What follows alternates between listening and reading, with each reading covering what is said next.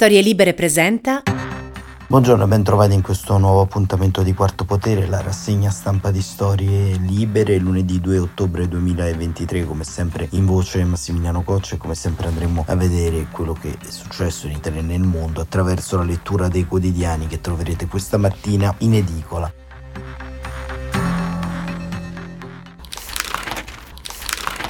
Ci sono subito due questioni da affrontare che abbiamo toccato nei giorni scorsi. La prima riguarda la vittoria in uh, Slovacchia di Robert Fico che appunto col suo partito ha ottenuto il 23,5% dei consensi. Ricordiamo il programma di Robert Fico, sostanzialmente anti-europeista e anti-ucraino, più sulle posizioni legate a Vladimir Putin e al rossobrunismo e dall'altra parte quello che è avvenuto nelle scorse ore negli Stati Uniti che per evitare appunto lo shutdown economico è stata varata una manovra che non prevede il sostegno a Kiev. Proprio su questi argomenti Natalie Tocci stamane sulla stampa traccia un'analisi molto importante dal titolo Kiev da Fico e USA segnali pericolosi.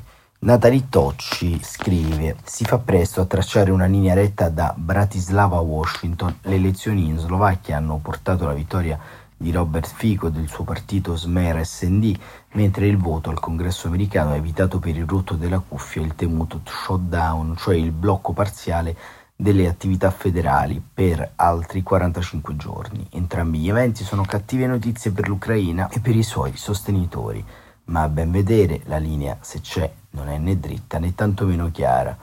Fico probabilmente tornerà al potere cinque anni dopo le dimissioni da premier causate dall'ondata di proteste seguita dall'assassinio di Jan Kuciak, il giornalista investigativo che stava indagando sui presenti legami tra Andrangheta del governo slovacco, filo russo e scettico sulle sanzioni contro Mosca, il ritorno di Fico potrebbe causare una virata di 180 gradi nelle posizioni slovacche sulla guerra della Russia in Ucraina. Fino ad ora la Slovacchia, scrive Tocci, ha sostenuto Kiev con convinzione sia militarmente sia appoggiando gli 11 pacchetti di sanzioni decisi dai paesi dell'Unione Europea. Dall'altro lato dell'Atlantico, negli Stati Uniti, Camera dei rappresentanti e Senato, pur approvando un bilancio tampone che permette alle istituzioni federali di continuare a funzionare fino a metà novembre, non hanno incluso nel pacchetto finanziario i nuovi aiuti militari per l'Ucraina.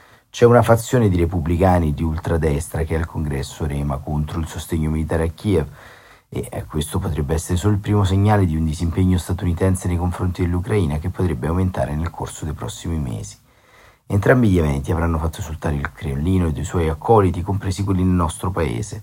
Allo stesso tempo sono letti con preoccupazione dall'amministrazione Biden e dalla capitale europei il rischio che si intravede è infatti quello dell'affaticamento, tanto statunitense che porterebbe alla fine degli aiuti militari a Kiev, quanto europeo che attraverso un piccolo blocco formato da Viktor Orban in Ungheria e Robert Fico adesso in Slovacchia rappresenterebbe il primo domino che cade nel consenso sull'Ucraina, sia in termini di appoggio militare ed economico, sia di sostegno al processo di adesione all'Unione Europea.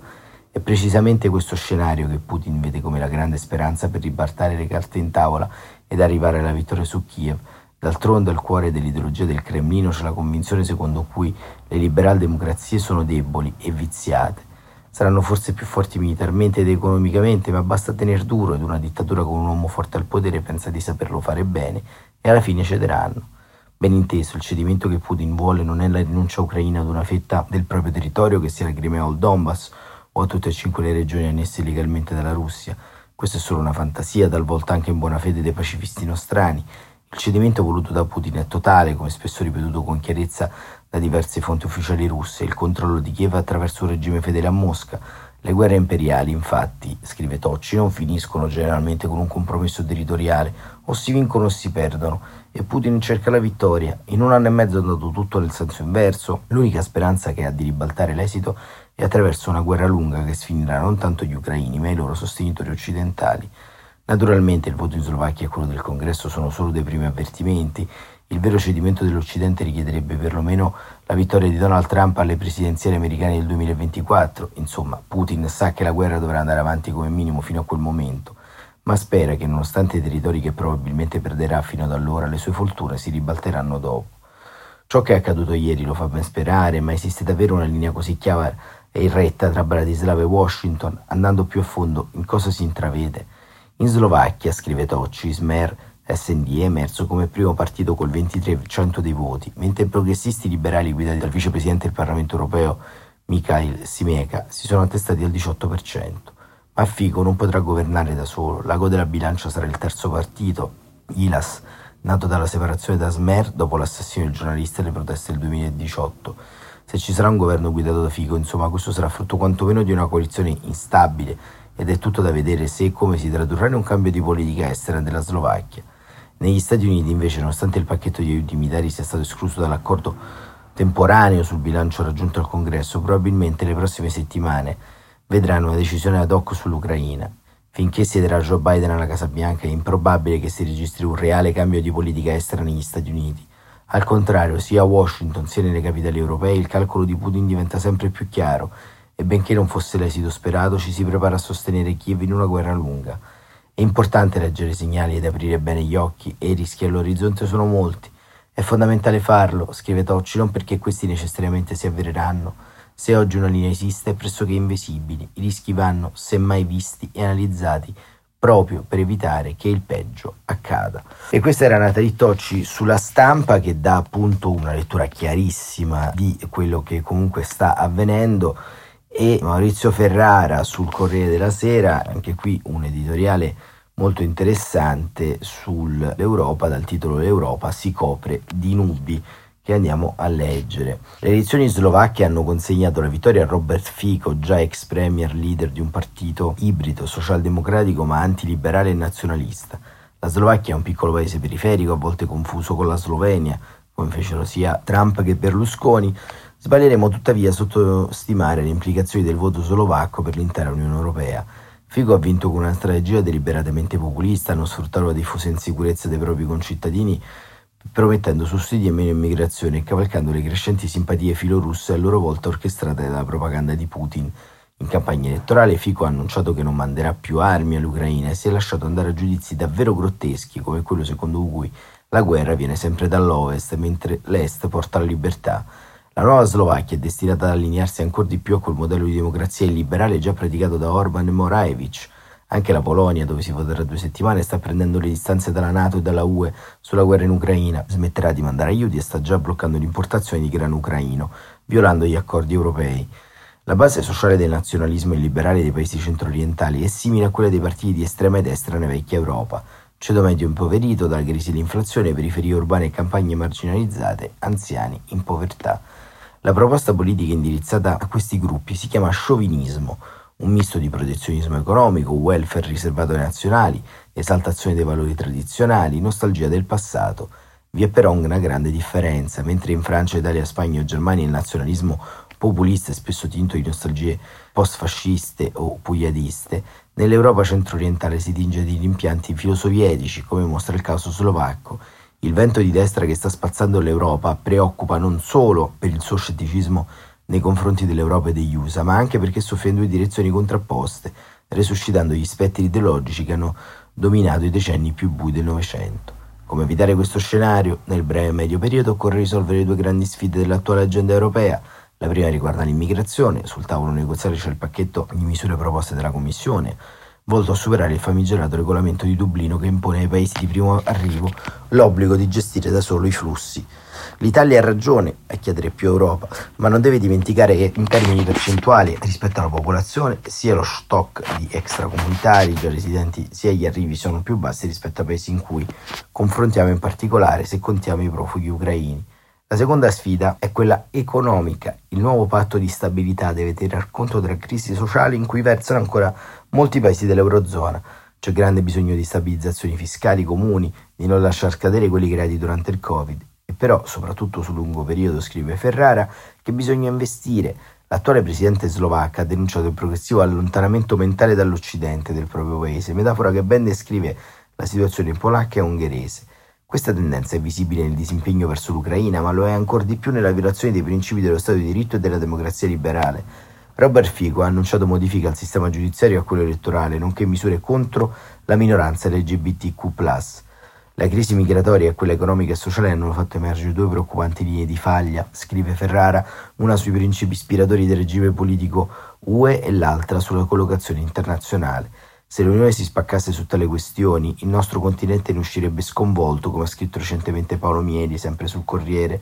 In questo quadro per il governo italiano si prospetta un'importante opportunità strategica. Meloni condivide con i leader di Slovacchia, Ungheria e Polonia una visione politica conservatrice imperniata sui valori della tradizione e della nazione. Da loro si distingue tuttavia per essere una convinta atlantista che non mette in discussione i principi della democrazia liberale ed è basata dal sovranismo all'eurorealismo. La Premier italiana ha compreso che un'alleanza fra piccoli patriottismi non porta da nessuna parte nel mondo d'oggi e sembra impegnata a costruire un orizzonte politico e culturale più ampio, volto a difendere la civiltà europea occidentale nelle sue radici comuni, al di là delle pur importanti differenze di superficie. Il progetto è difficile da realizzare, per contenere le spinte centrifughe dei venti di destra bisognerà sigillare gli scheletri degli autoritarismi novecenteschi nell'armadio della storia. Vale la pena comunque di provarci, magari rivalutando, perché no, alcuni aspetti di quella cultura asburgica che ha unito per lungo tempo l'Adriatico con il Baltico, una cultura pre-liberal democratica, certo, però animata dal desiderio di favorire pace e prosperità ai popoli diversi, attraverso la condivisione dell'autorità, lo spirito di tolleranza e la propensione al compromesso. E questo era Maurizio Ferrara sul Corriere della Sera, come vedete anche qui una diciamo, analisi abbastanza netta, abbastanza tagliata eh, su quello che ovviamente avviene. E il Corriere della Sera c'è da dire che oggi è anche l'unico giornale a titolare su queste vicende, insomma, il Corriere della Sera appunto nel taglio centrale titola Timori per gli aiuti a Kiev, ma ancora una volta ritorna un po' l'adagio di quanto, e lo abbiamo visto anche proprio nella lettura basica dei giornali, di quanto ancora una volta le questioni interne ci traggono un po' in inganno, insomma, perché è chiaro che i temi di un conflitto di lunga durata sono altamente impopolari, sono legati sostanzialmente a delle vicende, come dire, chiare e nette intorno a queste situazioni, ma ovviamente su queste partite, come abbiamo detto spesso, che si gioca il nostro futuro, perché al di là delle vicende migratorie sostanzialmente si ha davanti su quello che rappresenta anche visivamente l'impatto sul nostro paese una idea sbagliata di come affrontare le grandi questioni internazionali, ma non a livello politico, anche a livello di opinione pubblica. Il tema è che l'impegno, la riflessione, il punto di vista profondo ormai non ci sono più nel dibattito pubblico, ormai viviamo in una società dell'istantaneo e l'istantaneo generalmente porta sempre delle soluzioni drastiche che vanno da una parte e dall'altra ma poi non fanno altro che indebolire la ricchezza più grande che abbiamo avuto nell'arco di questi 70 anni, che sia la democrazia ma al tempo stesso il vivere all'interno di un mondo dove lo Stato di diritto è centrale lo Stato di diritto costa, costa in termini economici, costa in termini democratici e di impegno. E quindi la domanda sulle domande è siamo ancora disposti a sostenere il carico morale e il prezzo politico della democrazia?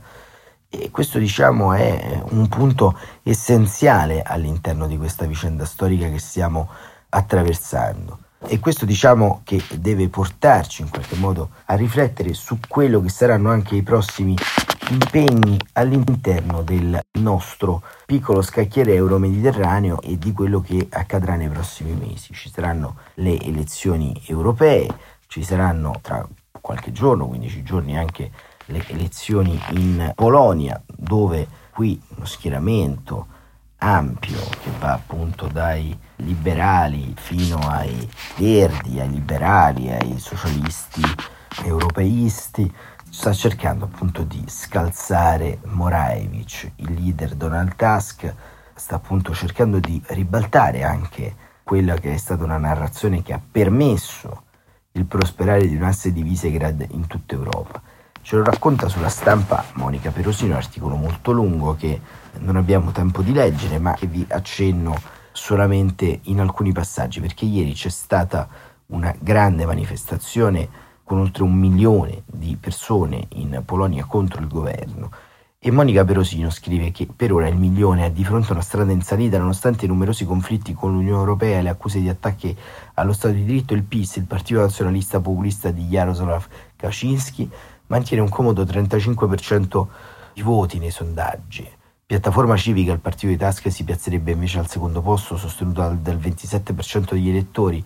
L'unica cosa certa è che sarà uno scontro durissimo. La Polonia, che potrebbe essere intanto, si mostra in piazza, le bandiere nazionali europee sventolano all'unisono, i collettivi femministi intonano canzoni, sfilano gruppi di anziani con parrucche rosso fuoco e con larghi striscioni indicano le città di provenienza degli spezzoni del corteo. Nella capitale sono arrivati 600 autobus provenienti da mezzo paese. Siamo vicini alle elezioni, dice Marta di Lubinino, in piazza con il figlio di 6 anni, Jean, che raggiunge un cartello più grande con su scritto Amo la Polonia. Questa marcia è nata dopo un abuso dello Stato contro le donne, ma in poco tempo si è trasformata in qualcosa di più grande. È diventata la nostra voce collettiva che da troppo tempo non si sente. Vorrei dirlo a tutti, la Polonia è soprattutto questa quella che sorride e accoglie, non quella dell'odio e della paura. Ecco, in questa diciamo piccola testimonianza c'è appunto ancora una volta il rovescio della medaglia rispetto a quello che stiamo vivendo e che vivremo nelle prossime settimane che saranno impegnative e importanti. Anche per questo cercheremo di offrirvi da qua, insomma, le prossime eh, giornate anche degli approfondimenti ad hoc su questi temi che ci sembrano essere altamente forti e che dominano in qualche modo questo versante del dibattito pubblico. Argomenti che cercheremo appunto di trattare come abbiamo sempre fatto. Nel frattempo vi ringraziamo per essere stati con noi e vi auguriamo un buon inizio di settimana e un buon proseguimento di giornata. Ci sentiamo domani mattina, come sempre, alle 7.45.